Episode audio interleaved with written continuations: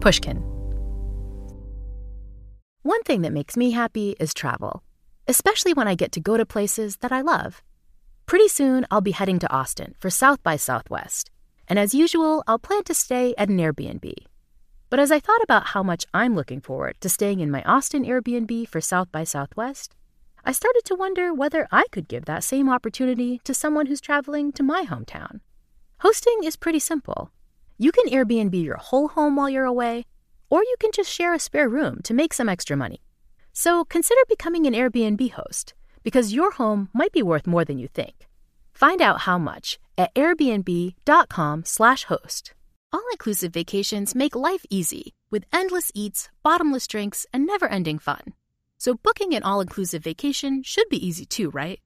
That's where Apple Vacations comes in. Book your all-inclusive getaway with Apple Vacations and receive exclusive perks at select resorts. You'll find the best deals at Riu Hotels and Resorts in Mexico, the Caribbean, and Central America, and enjoy a selection of exclusive nonstop vacation flights. Turn on easy mode at applevacations.com or call your local travel advisor to get started. Visit applevacations.com or call your local travel advisor to get started. Hiring is hard. Express Employment Professionals makes it easy. Forget about posting jobs, sifting through resumes, being ghosted, and interviewing unqualified applicants. Visit expresspros.com to let the pros help you. Express Employment Professionals is your full service workforce solution, connecting you with top talent fast. With more than 40 years in the staffing business, Express helps thousands of companies find great team players each year. And they can help you too. Go to expresspros.com to find the location near you. Oh! no, no, no. It, it was much more like terrified than that. Ah! no. Oh! Oh! Oh! I'm going through my sound effects library with my friend and producer Ryan Dilley. I'm trying to find a very specific scream, one that's forever etched into my memory. Ah! No, that that's like way more of a manly, brave scream. I think we need it more high pitched and frantic and fearful. We're trying to reenact a rather horrifying moment that Ryan and I experienced a few months back.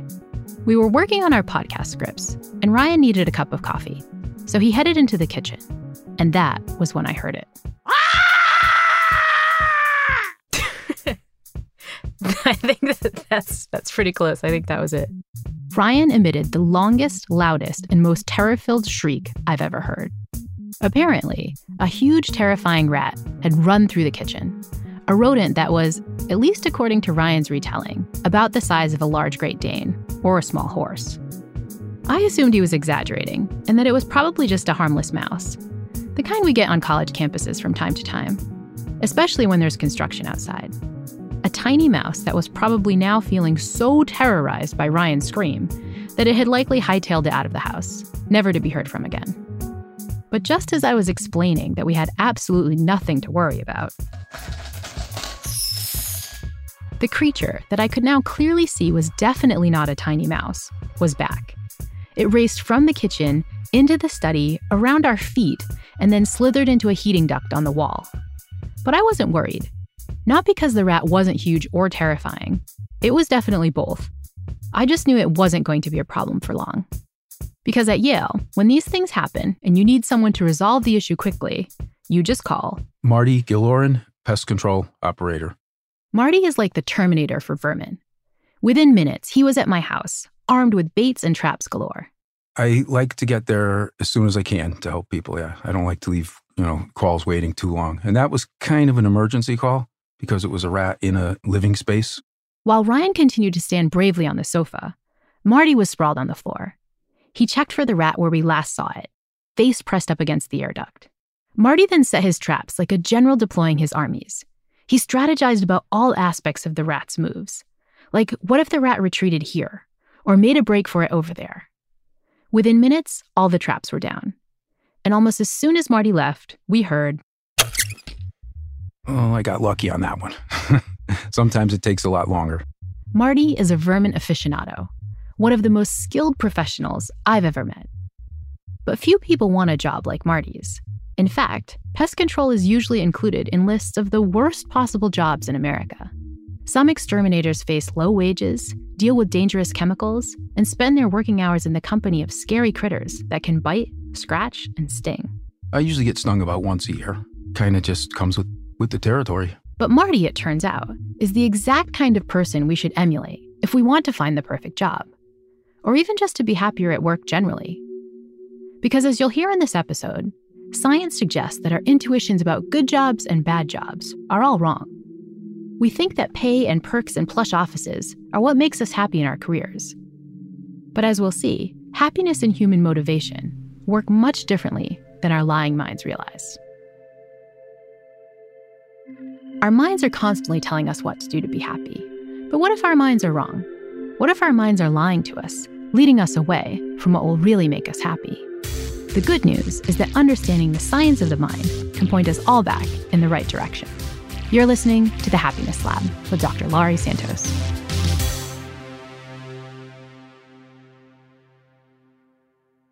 What did you want to be when you grew up? I'm going to venture a guess that rat exterminator was pretty far down the list. It was for Marty, too. He grew up with the standard career aspirations. I mean, like every kid, I guess, a fireman or a, or a cop, or, uh, you know, when you're a kid. But Marty never joined the police department or signed on at the fire station. After graduating, he drifted into a number of different jobs.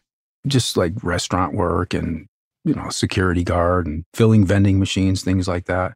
They all paid okay, but Marty wasn't exactly filled with joy when he clocked in every Monday morning. And he wasn't alone. According to a recent Gallup poll from 2018, only about a third of American workers report feeling really engaged with their jobs. Over 50% admit feeling actively not engaged. They merely put up with boring work. And nearly 20% report hating what they do for a living. I've had jobs where I've had that problem before. Like, I have to go to work, this is not good, it's Monday morning. It's probably not all that surprising, but hating your job isn't that great for your happiness. Which raises an important question what actually makes for a happier job? What could make work life better for the nearly 100 million Americans who feel disengaged on the job? Many of us have a pretty strong intuition here. We'd be happier if only we had a bigger salary. Take one LinkedIn survey from 2014. It found that financial compensation was the top value that most college students look for when considering a new job opportunity. Compensation was chosen more often than work life balance having good colleagues, or even career development. And our intuition that a bigger paycheck means a happier career isn't just affecting our job choices, it's also affecting how we choose to live our lives generally. Consider the results of one study, which has surveyed the values of incoming freshmen for the last half century. In 2018, more than 80% of freshmen said that being well off financially was really important in life. It was more important than raising a family or developing a meaningful philosophy on life. And that's a big change compared to the answers their parents or grandparents gave. The number of students who think big salaries are key has gone up dramatically since the 1960s. But is our growing intuition about a link between money and job satisfaction right? Can employers really improve the well being of the nearly two thirds of people who hate their jobs simply by paying them more? When you ask people what would make their lives better or what would make their jobs better, the first thing they point to is my life so good? And if I only made 10% more, it would be perfect. This is Barry Schwartz, Emeritus Professor of Psychology at Swarthmore College and author of the book Why We Work. People are wrong. This is not the case. Money does buy a little bit of happiness, but it doesn't buy a lot of happiness. We covered this in an earlier episode called The Unhappy Millionaire, but it's worth repeating here.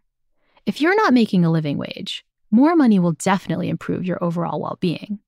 But if you currently earn $100,000 or more a year, doubling or even tripling your salary won't have any effect on your emotions or your stress levels.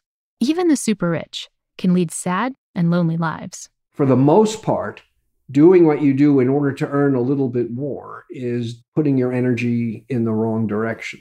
And it can have perverse effects in that if the amount of money you make starts to be the metric you use to evaluate whether you're successful or not and whether you're getting anything out of your work, it's the wrong metric.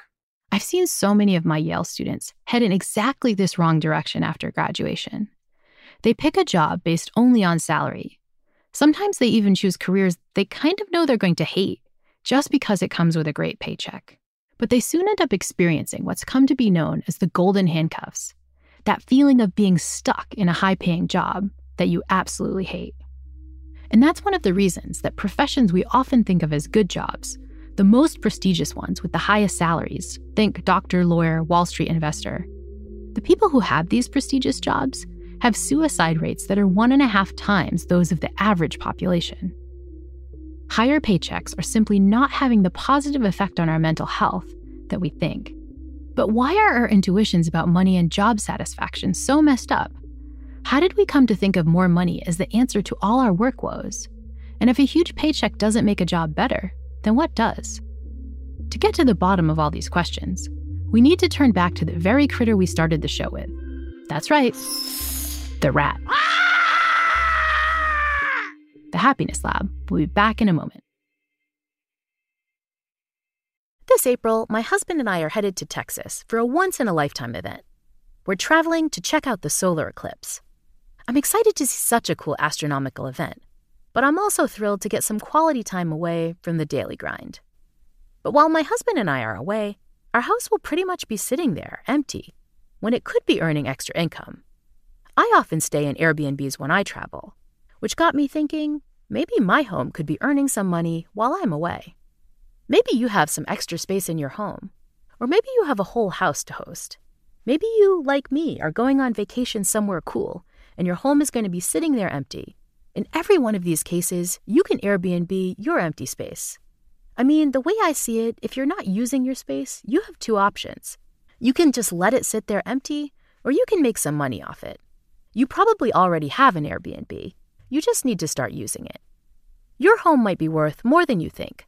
Find out how much at airbnb.com/host. For ages, people have bought stuff in order to feel better. Our attempts at retail therapy involve things like clothes, electronics, furniture, you name it. Some people with the right paychecks even spring for very, very high ticket items, like luxury cars or super expensive jewelry. But some luxury items out there are way, way too excessive. For example, did you know there's a luxury mattress that sells for, are you ready for this? $630,000. You heard that correctly, 630,000. You have to ask, how is that even possible? It begs the question, what even is luxury? At Saatva, they believe that a true luxury mattress has to do one happiness inducing thing really well. It's got to help you sleep better. And that's exactly what every Saatva is designed to do. Saatvas are specially engineered to give you the best night's sleep you've ever had. If you're looking for something that's truly luxurious and will make you happy 365 days a year, look no further than Saatva. And now save $200 on $1,000 or more at saatva.com slash Laurie. That's S-A-A-T-V-A dot com slash Laurie. Look, we all know hiring is hard. Well, good news. Express Employment Professionals makes hiring easy. Forget about posting jobs, sifting through resumes, being ghosted, and interviewing unqualified applicants. Visit expresspros.com to let the pros help you. Express is your full service workforce solution, connecting you with top talent fast. Every day, Express recruits and screens workers in your area. So when it's time to hire, they have the talent you need, ready to work. With more than 40 years in the staffing business, Express helps thousands of companies find great team players each year. And they can help you too. Just go to expresspros.com. Each Express Employment Professionals location is locally owned and operated, backed by the support and stability of an international headquarters. And with more than 860 franchise locations, there's sure to be an Express office near you. Listen, you know hiring is stressful. Go to expresspros.com to find the location near you.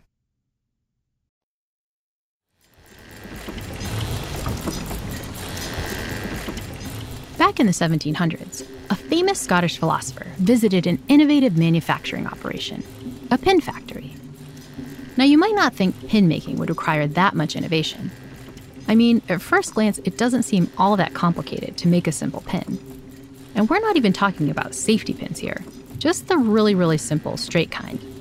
But back in the 18th century, creating each pin was tough. It took 18 individual steps. First, you needed to measure and clip a length of wire, then straighten it. After that, you carefully sharpened one end. Once that point was set, you prepared the other end to attach the head, which involved several steps, like grinding the top to make sure it was the right texture. Finally, the pinheads needed to be affixed. And after that, they had to be placed in a perfect row onto a little sheet of cardboard that holds them. Pin manufacture was a time consuming business. A worker on his own who did all of those steps, one after another, would only be able to make about 20 pins per day. But the management of the factory figured out how to speed things up. They broke the work up so that each employee only did one or two steps over and over again. It was this innovation that especially impressed that visiting philosopher, a scholar who later became known as the father of economics, Adam Smith. Smith began his famous book, The Wealth of Nations, with a story of this humble enterprise. He realized that the factory's assembly line didn't just allow production to go a little faster. On the day he visited, 10 workers were able to make 12 pounds of pins, so 48,000 in total. That's a rate that's 50 times faster than the traditional method. By splitting up the complex task, Smith argued, management could create way, way, way more pins at a much, much, much lower cost. And that meant that customers could buy pins more cheaply. And they might even think of new ways to use pins since they were now so cheap, which might increase the overall market for pins, making the factory even more money. In the end, this simple pin factory inspired Smith's principle of the assembly line, or what he called division of labor. It was an idea that completely changed the Industrial Revolution and paved the way for modern capitalist manufacturing. But as psychologist Barry Schwartz argues in his book, Why We Work, there was a big downside to division of labor, at least for the pin workers. So you're just taking a pliers and straightening wire and handing it off to the next guy. Why would you show up at this job? There's only one possible reason to do this work, and that's for the paycheck. The idea that people need to get paid in return for their labor was central to some of Smith's deeper ideas about human nature. His view was that people were basically lazy, and if they didn't have to work, they wouldn't. And so the optimal life is lying on a couch eating Doritos and watching Netflix. So, how do you get people off their asses? You have to make it worth their while for them to do things. And they will work as hard as you make them work to get the payoff. What they do doesn't matter since they'd rather be doing nothing than something. As long as you have the incentives right, you can get them to do anything. Nobody likes working on an assembly line, but Smith's point is that nobody likes doing any kind of work. So break the work up into as efficient and meaningless chunks as you can so that people can do the same thing over and over and over again as fast as possible. And as long as you pay them, they'll do it. Smith's view of humans as lazy paycheck seekers pervaded the entire Industrial Revolution. But it would take more than 100 years before Smith's concepts were tested scientifically. And that's where we turn back to the humble rat. 17 decades after the publication of The Wealth of Nations, a bunch of rats would finally give Smith's ideas of human nature the scientific veneer they needed.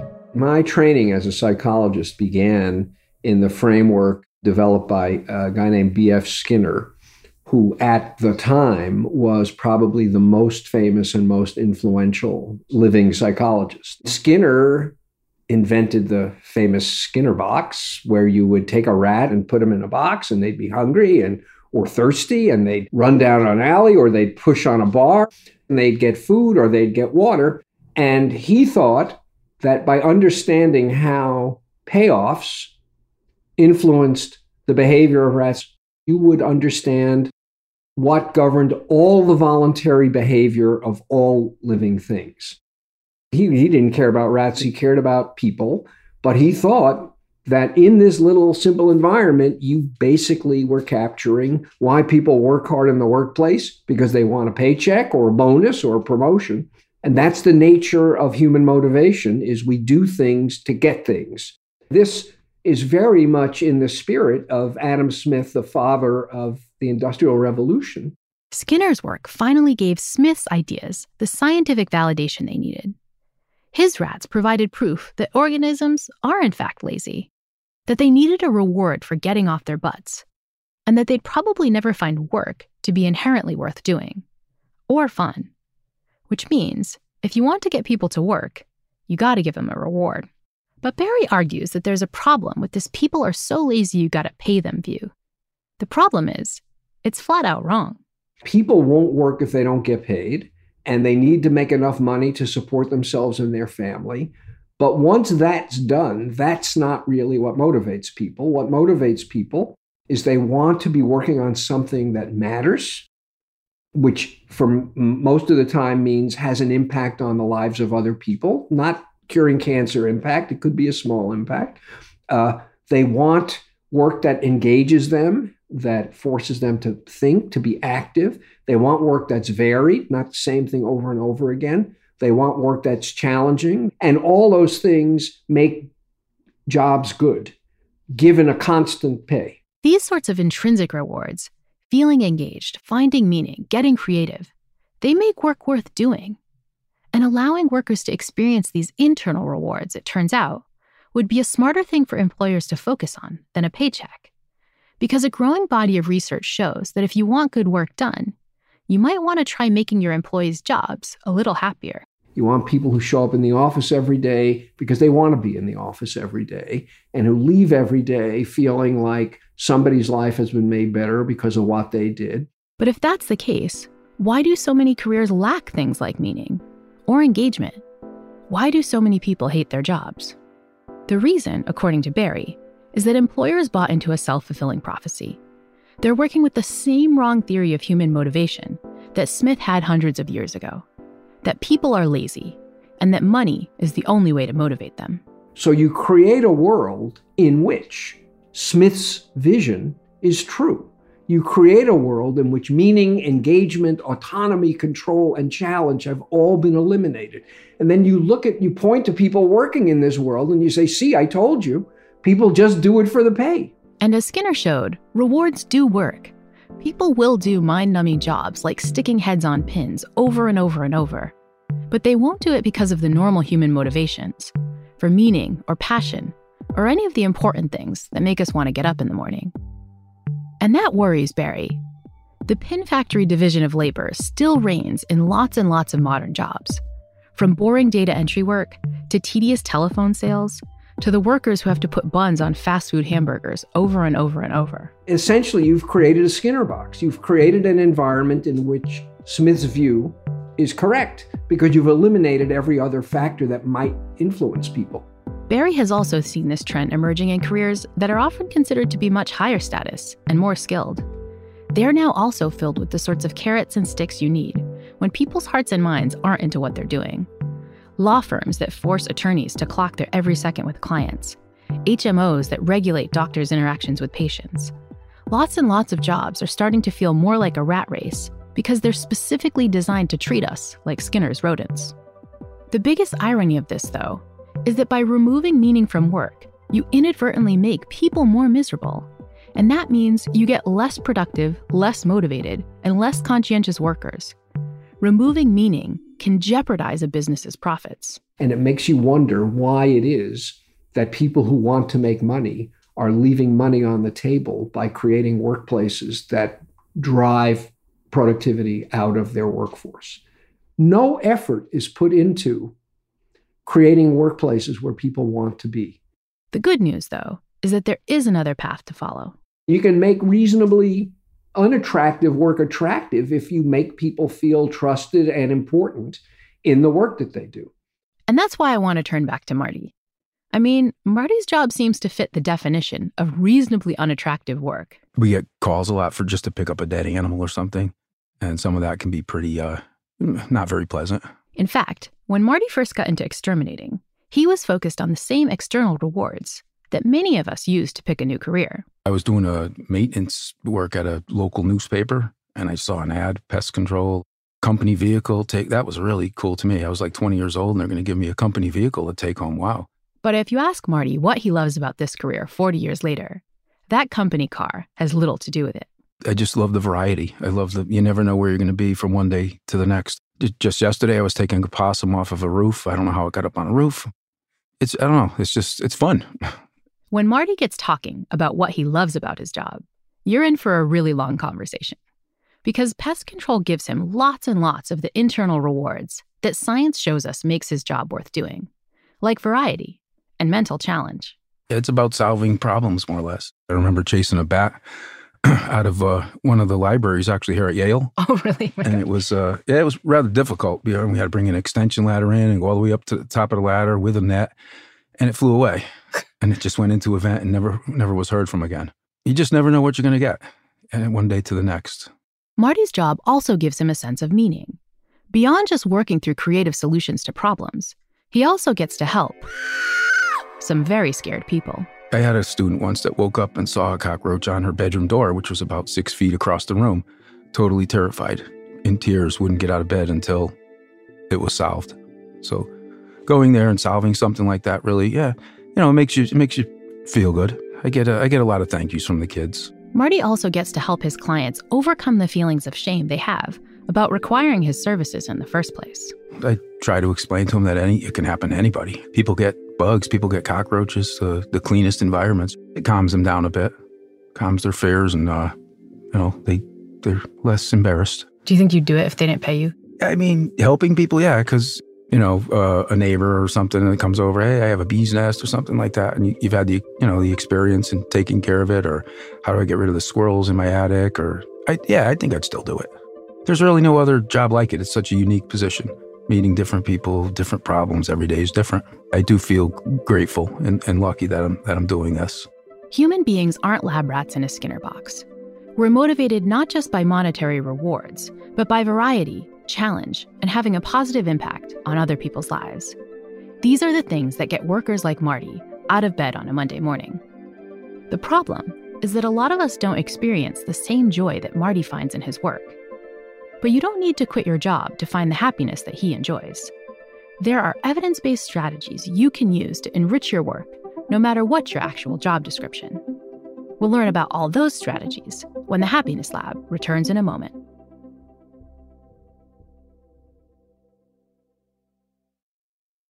This April, my husband and I are headed to Texas for a once in a lifetime event. We're traveling to check out the solar eclipse. I'm excited to see such a cool astronomical event, but I'm also thrilled to get some quality time away from the daily grind. But while my husband and I are away, our house will pretty much be sitting there, empty, when it could be earning extra income. I often stay in Airbnbs when I travel, which got me thinking maybe my home could be earning some money while I'm away. Maybe you have some extra space in your home, or maybe you have a whole house to host. Maybe you, like me, are going on vacation somewhere cool and your home is going to be sitting there empty. In every one of these cases, you can Airbnb your empty space. I mean, the way I see it, if you're not using your space, you have two options. You can just let it sit there empty, or you can make some money off it. You probably already have an Airbnb. You just need to start using it. Your home might be worth more than you think. Find out how much at airbnb.com/host. Look, we all know hiring is hard. Well, good news. Express Employment Professionals makes hiring easy. Forget about posting jobs, sifting through resumes, being ghosted, and interviewing unqualified applicants. Visit expresspros.com to let the pros help you. Express is your full service workforce solution, connecting you with top talent fast. Every day, Express recruits and screens workers in your area, so when it's time to hire, they have the talent you need, ready to work. With more than 40 years in the staffing business, Express helps thousands of companies find great team players each year. And they can help you too. Just go to expresspros.com. Each Express Employment Professionals location is locally owned and operated, backed by the support and stability of an international headquarters. And with more than 860 franchise locations, there's sure to be an Express office near you. Listen, you know hiring is stressful. Go to expresspros.com to find the location near you. Science suggests that both physical health and mental wellness are keys to happiness. And San Diego has the perfect formula of sun, sand, and easygoing vibes to lift your spirits. The people are welcoming, the scenery is beautiful, and there's a ton of fun experiences wrapped up in a small beach town feel. A trip to sunny San Diego can help you rest, recharge, and hopefully return to life feeling reinvigorated. Find your happiness at san diego.org today. Funded in part with City of San Diego Tourism Marketing District Assessment Funds.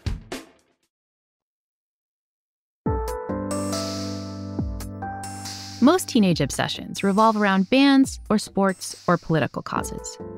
Amy Wrzesniewski found herself drawn to something very different, a topic she turned over and over in her young mind.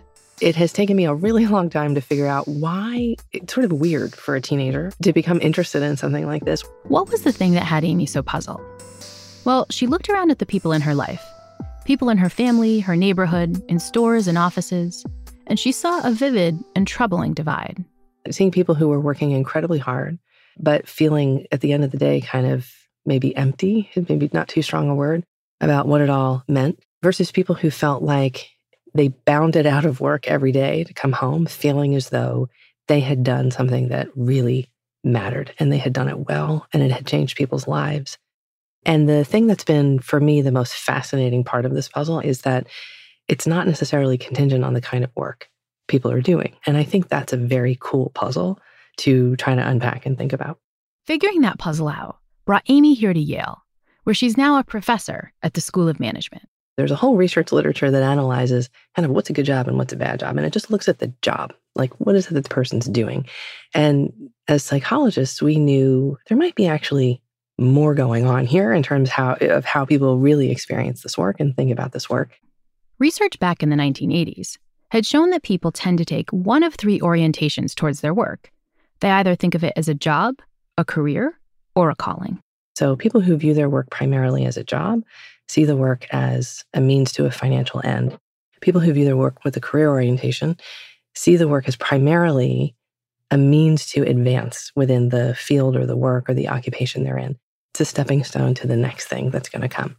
Whereas people who see the work as a calling are not focused on financial outcomes primarily or career advancement primarily, but instead are primarily focused on the work itself. They see the work as an end in itself. These are people who, again, if they hit the lottery or something like that, feel so deeply about the work that they're doing, feel fulfilled by it, feel like it's a contribution that they would be more likely to want to stay involved in it. And interestingly, they see the work, regardless of what the job is, as contributing to the world in a meaningful way to make it a better place. But the question that fascinated Amy was how a person comes to consider their work a calling.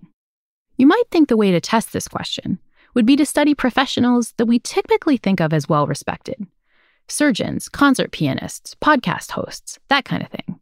But Amy did something different. She studied how positive work orientations develop in seemingly not so great jobs. We were really interested in understanding the experience of people who clean in hospitals, so hospital custodial staff. The duties of a hospital janitor are easy to sum up mop the floors, sweep up, wash soiled bed linens, dispose of garbage bins filled with hazardous waste. It's not fun stuff. These sorts of positions don't require much previous experience or formal education. Becoming a hospital janitor is considered neither glamorous nor all that skilled. But Amy wasn't interested in what the typical person thought of this work. She was interested in how the cleaning staff themselves described their roles. So she just asked a group of hospital workers, How skilled do you think your job is? It's a simple question, except it yielded two really different answers. We had uh, one set of participants who said it's not very skilled at all, and we had another set of participants who reported the work was really quite skilled. Amy figured she must have inadvertently tested two kinds of staff members, ones with different duties. Maybe one group had more senior janitors or more specialist roles, but that turned out not to be the case. Nothing about the structure of their job explained this difference. So Amy dug a little deeper. Those who considered themselves unskilled were generally dissatisfied with their jobs. They were part of that two thirds of Americans who were disengaged from their work. But the staff members who saw their job as requiring skill absolutely loved what they did for a living. Many of them even saw it as a calling and acted accordingly. They were meant to be kind of wafting in and out of spaces and making sure that those spaces were clean. They were instructed to not interact with patients. And what we were finding was they were engaging in enormous amounts of patient care and attentiveness to what was happening with patients and their families, what it was people might need. They really engaged the job sort of quite differently and saw and described what it was that they were doing there as helping patients to heal. Amy calls this technique job crafting, the art of redesigning the specific work you do to match your personal strengths and values and thus amplify the sense of meaning you get from your job. One of Amy's favorite examples of job crafting came from a janitor who worked on a unit caring for coma patients, people who were severely ill, fully unconscious, and in need of a miracle. That staff member did the usual duties, mopping and tidying, but she also did one additional task that wasn't strictly part of her job description and that no one had told her to do. She would take the artwork off the walls of the hospital rooms in this unit and switch it around to just sort of mix things up. Even though these patients were not conscious, she hoped that maybe by changing something in their environment, that even if it seemed like they weren't aware of what was going on, maybe it would stimulate something or spark something as it was a change that could help promote their healing and speed them along whatever journey they would take. Another janitor Amy encountered was assigned to a particularly depressing set of duties. She had to clean up after patients on the cancer ward. Given that chemotherapy makes people very sick to their stomach, there was a lot of throwing up to contend with. And so, this cleaning staff member, who, again, remember by the structure of the job, not really supposed to be interacting with patients, you're just supposed to sort of go and, you know, clean things up, instead, turn this into an opportunity to really bring comfort and humor to the patients. Because imagine you're an adult, you've just been sick, you know, all over yourself and all over the floor. It's embarrassing. Now somebody has to come clean this up. You feel awful, right? This is not a good moment. And so this cleaning staff member would show up and say, I want to thank you for getting sick. I have a car. I have car payments to make. The more you get sick, the more job security I have. And so you have someone who's now laughing in the context of this awful situation by this transformative set of moves done by someone who has gotten not any training in patient care or patient interaction, but who has taken it upon herself to think about how can I still do the cleanup, still do the work that's required of me, but do it in a way that's transformative of the relationships that she has with her patients. Getting to know happy hospital cleaners convinced Amy that job crafting can have a transformative effect on people's happiness at work. She hypothesized that the third of Americans who feel engaged with their jobs probably feel that way in part because they too job craft. I think this happens all the time. It happens in all kinds of jobs. But I think it's important to recognize that it happens in jobs where people don't have permission to do it or they're not encouraged to do it. They might actually be forbidden from doing it. We'd all be better off if we just granted people more autonomy to bring their strengths into the work that they're doing while trusting them that they will keep in mind the things that they're responsible to do sort of for the organization. Now that Amy has answered the question that's bugged her for decades, her research has shifted to address a more practical question. How can we get more people to jobcraft? Are there interventions that can be done that can help people connect more deeply with what it is that makes their work meaningful, not just by thinking about it, but by encouraging people to redesign the job, still accomplish what it is they're responsible to the organization for accomplishing in the work, but do it in such a way that it's tapping the things that they care most about and the ways in which they most want to contribute. It's worth mentioning here, though, that deciding to pep up your job doesn't mean you can ignore the tasks you were hired to do. Job crafting isn't deciding, you know, I'd really love to be the company guitarist. So I'm just going to bring my guitar in and play.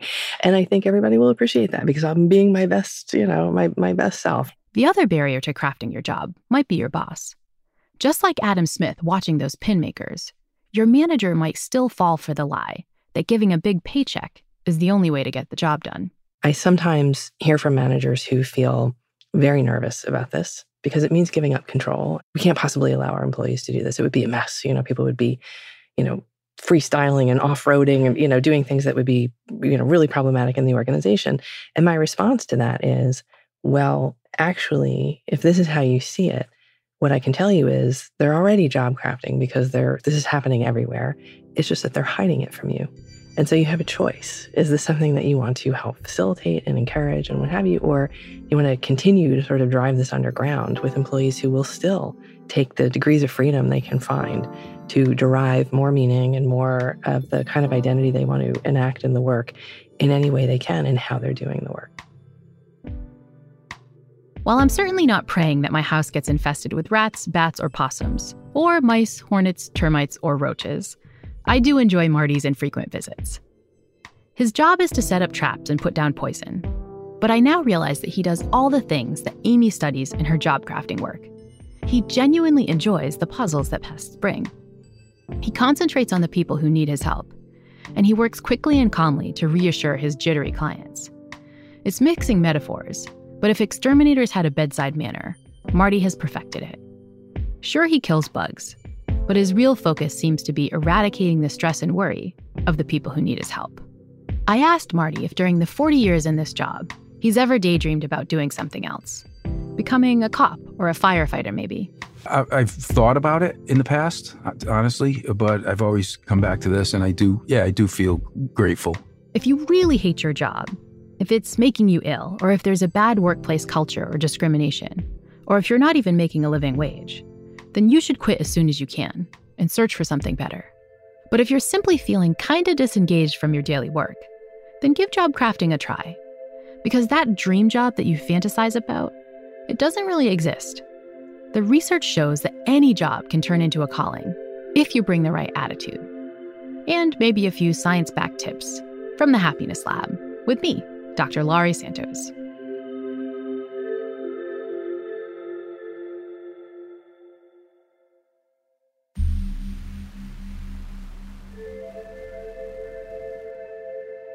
Happiness Lab is co written and produced by Ryan Dilley. Our original music was composed by Zachary Silver, with additional scoring, mixing, and mastering by Evan Viola.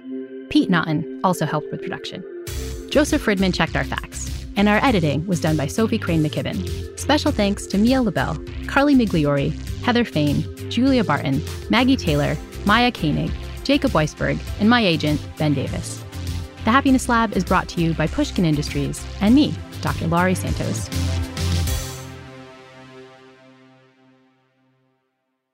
All inclusive vacations make life easy with endless eats, bottomless drinks, and never ending fun. So, booking an all inclusive vacation should be easy too, right? That's where Apple Vacations comes in. Book your all inclusive getaway with Apple Vacations and receive exclusive perks at select resorts. You'll find the best deals at Riu Hotels and Resorts in Mexico, the Caribbean, and Central America and enjoy a selection of exclusive nonstop vacation flights. Turn on easy mode at applevacations.com or call your local travel advisor to get started.